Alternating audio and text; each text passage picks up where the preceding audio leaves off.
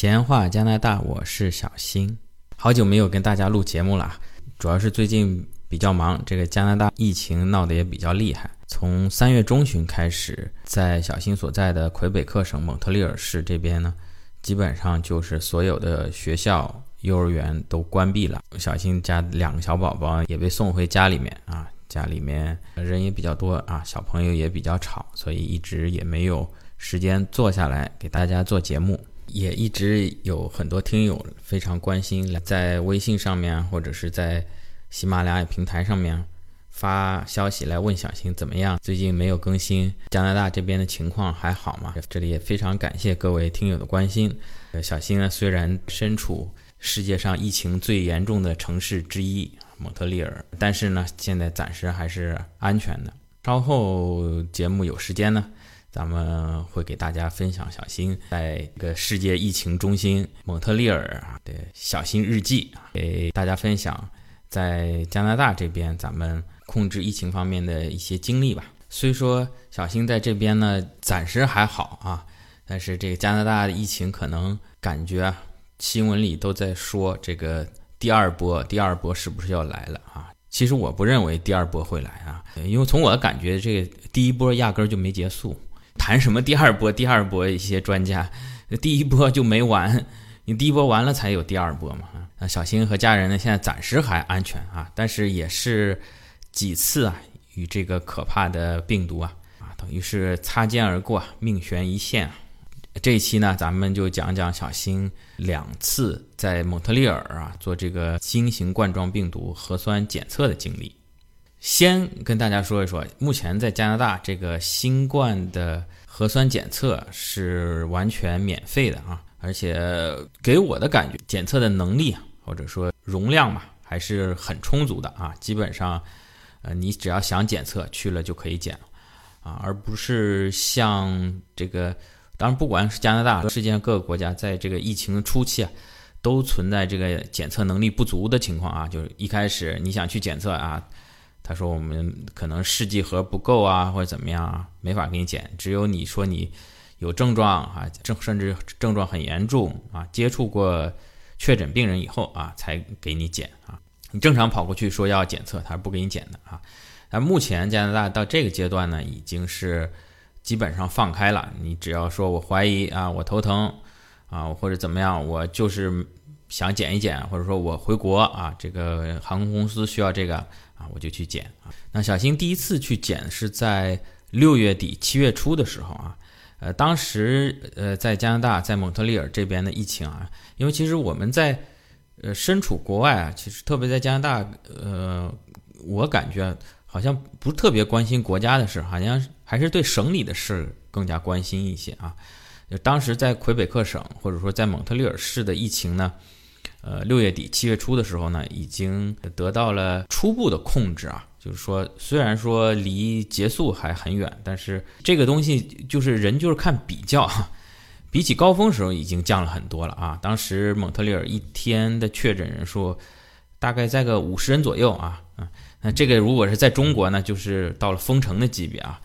呃，但是因为在之前蒙特利尔市可能每天都是确诊一千多啊。呃，已经降到五十多了，基本上呃可以认为是初见成效吧。呃，然后呢，小新的两个小朋友呢，也就我就把他们送回幼儿园了啊。当时也是胆子感觉胆子挺大的啊，其实是有一些担心的，觉得这个特别是幼儿园的小朋友，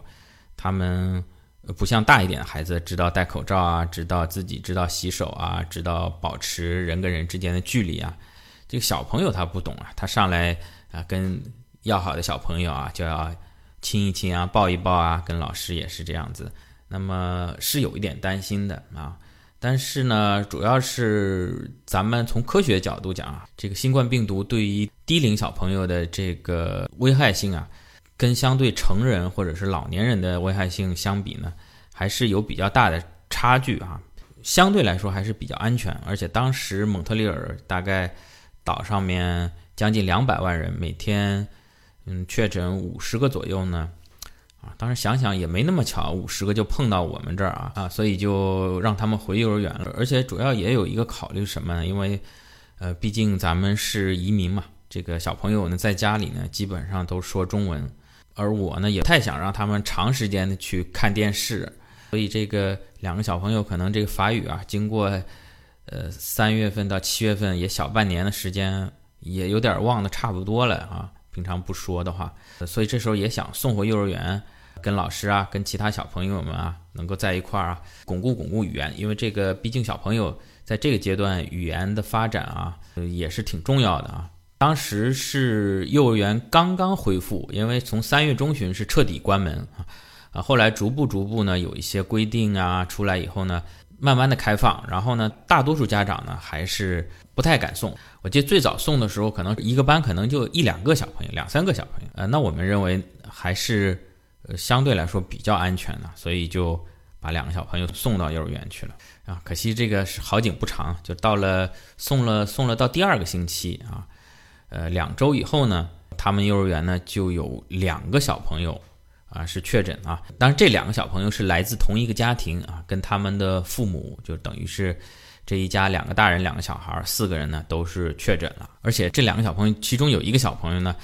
呃，就是我家小儿子他们班的啊，每天跟他们就在一起的啊。所以呢，这个幼儿园呢就做了一个，当时就是紧急的通知了所有的家长啊，让所有跟这两个小朋友同一天上过学的啊，不光是。在他们班的啊，就是说，呃，有可能有接触的啊，就通通的回家，然后呢，需要做核酸检测，而且核酸检测即便是阴性呢，也需要这些小朋友呢，在家里隔离十四天。那当时呢，我得到这个消息的时候，也是，呃，凭良心讲，还是有一点恐惧的啊，因为对这个疾病，毕竟看到新闻里面。呃，有的人可能会是轻症，有的人甚至无症状，但是也有人呢会很严重啊，所以还是挺怕的啊。而且这天其实感觉挺奇怪的，因为当时送幼儿园的这个幼儿园满员的情况下，大概是八十几个小朋友，可能当时可能只去了一半不到的小朋友吧。每天去接孩子的时候呢，这个停车场还是比较空的啊。这天就看到好多家长，就车停在那儿没走，就在车里打电话或者什么。刚开始我还感觉挺奇怪的呢。啊，后来想他们可能是从老师这边得到了这个消息，得到了以后呢，再跟家里的其他家人啊再做一个通知啊。好在我们这两个小朋友至少从表面上看呢，还没有什么症状啊，基本上活蹦乱跳的，也没有什么感冒、发烧、流鼻涕，所有症状都没有。这我还是比有一点放心。那么事情发生了，那也没有办法了，对不对？没发生之前咱们预防。那现在啊，已经他的小朋友呀、小伙伴、同学有确诊的了，那我们再担心也是没有太大意义。那么就遵循幼儿园的这个指导啊，我们去做一个检测，然后呢就去网上现搜集相关的信息，因为之前觉得这个疫情可能越来越轻，越来越轻。可能加拿大这波也差不多过去了，也没有特意收藏做核酸检测的这个地址啊啊，因为偶尔看见人家发过啊，但是没也没收藏，也没关注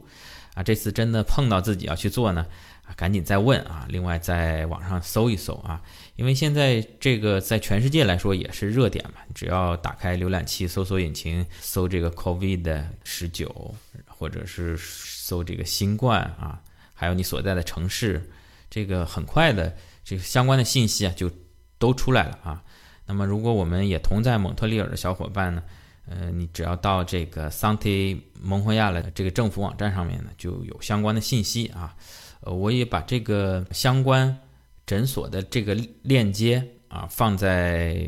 喜马拉雅声音简介里面吧。啊，另外也放在放在我的这个微信公众号里面啊。虽然好久也没有更新了，呃，小新的微信公众号是。呃，闲话 Canada 就是闲话，前面拼音后面是 C A N A D A 啊啊，小新私人微信是闲话加拿大，就是全部是拼音的啊，X I A N H U A J I A N A D A 啊，闲话加拿大，您回复新冠啊，这个公众号我设了自动回复啊，会给您这个在蒙特利尔新冠啊这个核酸检测的诊所的列表啊，粗粗数了数，大概有个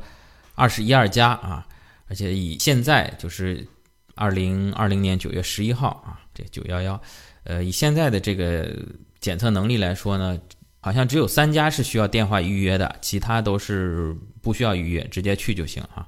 每个地方开门的时间不同啊，有八点钟，有九点钟的啊。基本上是从这个星期一到星期五啊，有的星期六、星期天也都开门的啊。找一个离自己家比较近的，直接过去就行。当时小新住在东区嘛，就选了一家离家比较近的，大概两三公里的路程啊。小新刚才说了，现在这些检测能力是足够的，基本上每天都开，从早到晚。但是在当时呢，这一家诊所呢不是一直开放啊，一周里面开五天啊，有几天是开半天啊。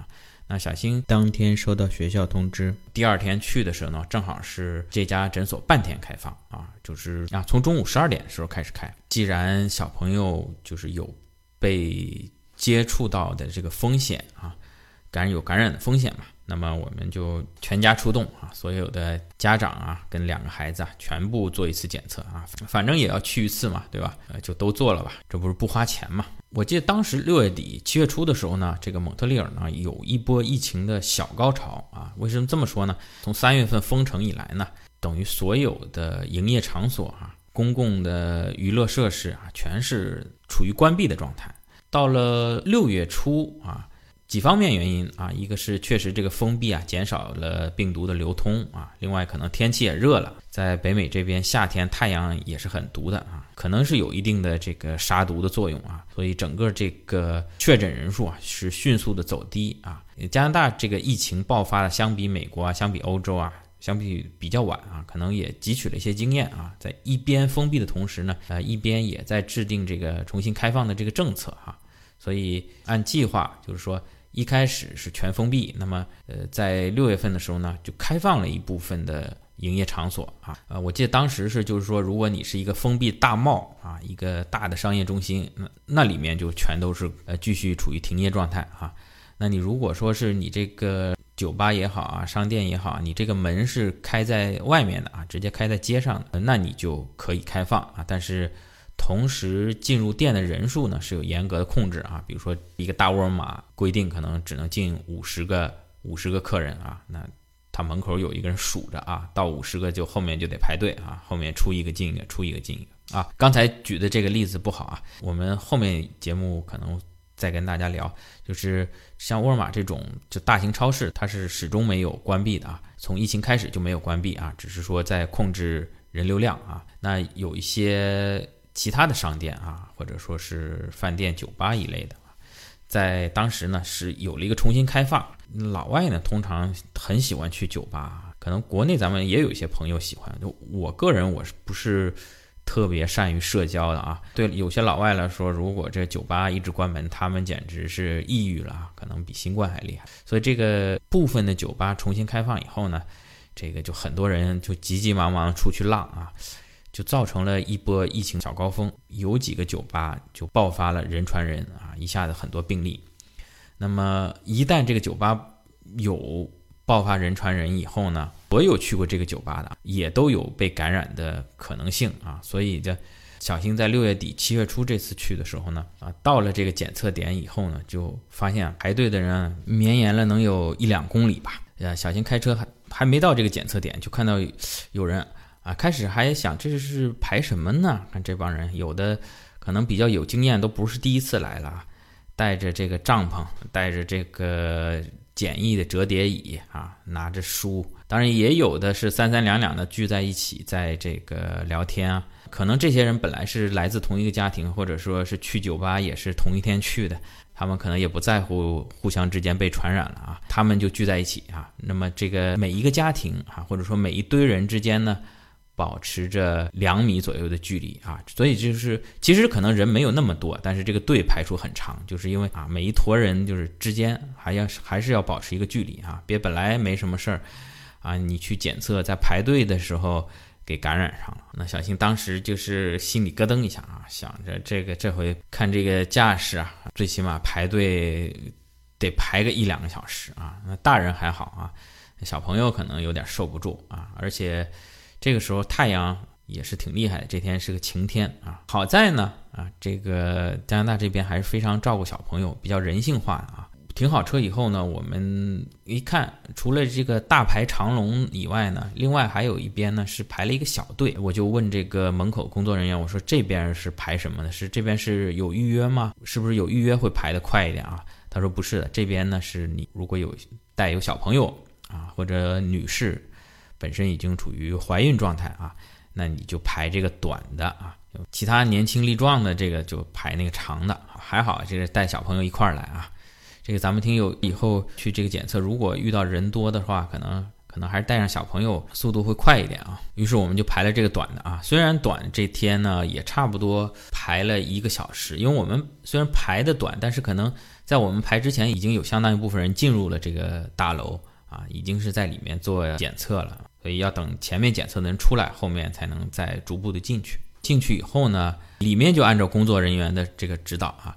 啊，首先是。先洗手，然后如果你没有口罩，他发你一个口罩啊，或者说你这个口罩旧了想换一个，他也会给你一个。再就是登记啊，一个家庭的人呢会在一起做一个登记，主要是登记你的姓名、地址、电话。做这个检测呢，需要您带一个证件。如果是咱们魁北克这边本地居民，就带上你的医保卡就行了。如果你说没有医保卡，从驾照或者是说咱们从中国过来的探亲的。呃，带上护照也都行啊，因为这个针对所有人都是免费的。最主要，他要你一个姓名，然后要你一个地址，还有就是电话。因为这个检测结果呢，呃，他会通过电话通知您啊。如果家里有这个英语、法语可能不是太好的呢，呃，那你可以就是留这个家里外语好的这一方呢，把他的手机留下啊，因为到时候他会直接打电话给这个人来通知你结果。还有一点就是他问你为什么来做检测啊？呃，你是有症状呢，还是有过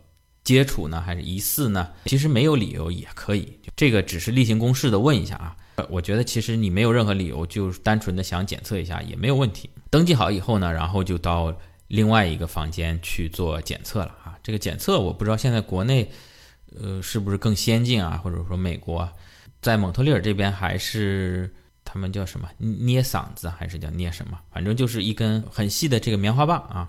呃，两头都有啊，呃，一头呢是从这个喉咙里面伸进去啊，可能检测一下你喉咙里面的这个体液沾一点啊，呃，另一头呢就是从鼻孔里面戳进去啊，啊，我感觉这个还戳的挺深啊，能能戳个五到十厘米啊，反正是会有一些不舒服，但是总体感觉还好，其实很快啊，就跟小朋友打那个预防针一样，啪一下就好了啊。伸喉咙的时候可能就想吐嘛，伸鼻孔的时候肯定。也是不舒服啊，因为咱们平时抠鼻子没有抠到这么深啊，基本上还好啊。小小新两个小朋友三岁五岁，啊，也就是呃不舒服啊，哭闹了一下啊，后面弄好了以后也没有什么其他的感觉，基本就好了。那么测完了呢，他会叫你从另外一个通道就离开了啊。结果呢，他说是七十二小时出来啊，也就是三天时间啊。同时会给你一个电话，他说你如果到时候没有收到我们电话通知，你可以打这个电话。来查询。那么以小新的经验呢，他说三天之内啊，一天两天是肯定收不到的。或者有谣传说这个如果是阴性的话，可能很快的就出来了，一天就出来了。如果是阳性的话，可能需要再复核一下，可能会慢一点啊。啊，没这种说法啊。以以小新这两次检测经验，基本上都是七十二小时，都是快到六十五。啊，甚至快到七十小时左右才打电话通知你结果，所以这边他承诺你七十二小时，啊，一般来说能做到，但是你想提前也很难。幸运的是，就是这一次呢，我们全家都是阴性，他会打电话直接通知你结果啊。那么，因为我们小朋友在幼儿园嘛，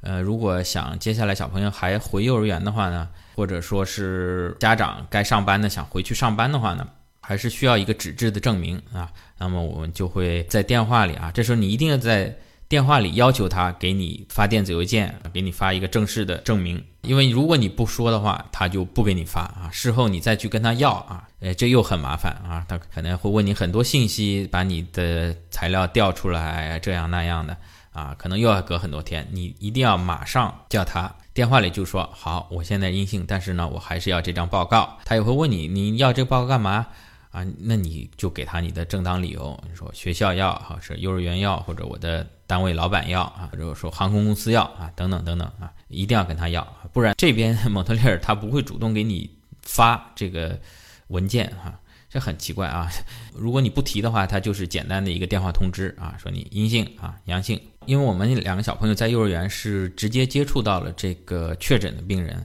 即便检测为阴性以后呢，他们还是被要求在家呢，呃，隔离十四天，并且呢，魁北克这边的追踪系统吧，啊，也是追踪到我们的这个电子邮件，发邮件给我们啊，可能是通过幼儿园吧。啊，发邮件给我们，需要我们每天上报两个小朋友的健康状况啊，包括每天给他们量体温，然后呢，其他症状啊，选 yes 还是 no 啊，有没有咳嗽，有没有发烧，有没有这个流鼻涕、呃拉肚子等等等等。这就是我们第一次去做检测。那第二次就是上一周啊，刚刚新鲜出炉的啊，因为上次虽然我们检测等于是有惊无险吧，但是呢，我们想反正暑假里面嘛。这个大人也在家，呃，就没有再把两个小朋友送到幼儿园去，还是求稳。但是九月份这不开学了嘛？这个我们家老大现在也该上小学学前班了。而且在我们决定送老大去返校的这两天呢，呃，整个蒙特利尔的疫情的形势呢还是可以的啊，就是说每天确诊人数在二十人左右啊，多的时候呢在四十多人，也没有超过五十啊，所以我们觉得相对还是一个低风险吧。毕竟这个小朋友在该学习的阶段，整天在家闹，这也不是个事儿啊，所以就选择了给他返校。呃，那么在上了一个星期的学以后呢，我们家老大呢就呈现出了这个新冠的一些症状，而且当时整个这个整个魁北克的疫情啊，也是一个快速的反弹，在开学以后啊。当时整个全省每天的确诊人数从五六十啊一下攀升到了现在每天两百多啊，翻了四倍。正好又赶上加拿大的劳动节有一个小长假啊，那么学校呢从这个周五开始放假。我们家老大呢就是周五回来呢是连续的打喷嚏、流鼻涕啊，那么我们就有一点担心。然后到了周五晚上呢就开始发高烧啊，我给他量了一下，烧到三十九度多啊。赶紧给他吃退烧药啊！对，还有一个症状就是，这个也是很多呃新冠患者可能会出现的一个症状，就是肚子疼啊。他就说肚子疼啊，嗯，叫他拉嘛也拉不出来，就是纯的肚子疼，肚子疼，肚子疼，发烧、咳嗽、流鼻涕啊，这个简直是把这个症状都占全了哈。当时我们也是非常担心，因为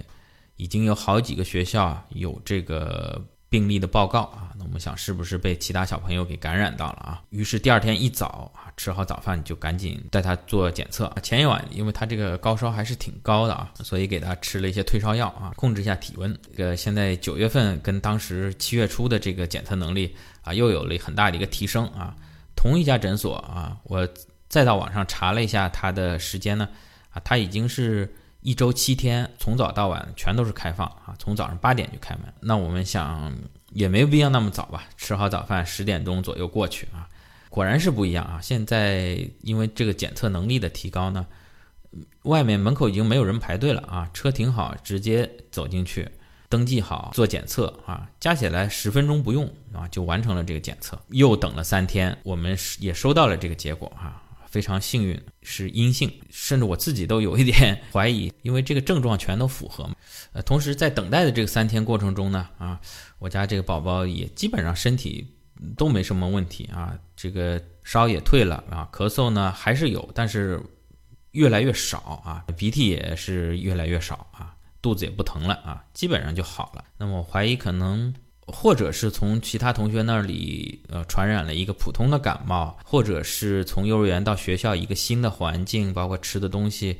呃有一个不适应身体的一个应激的反应啊，反正总之吧，这次还是挺幸运，我们还是躲过了这个新冠的魔爪啊。当然，我也给他请了两天假，跟学校说明了情况啊。那学校说呢，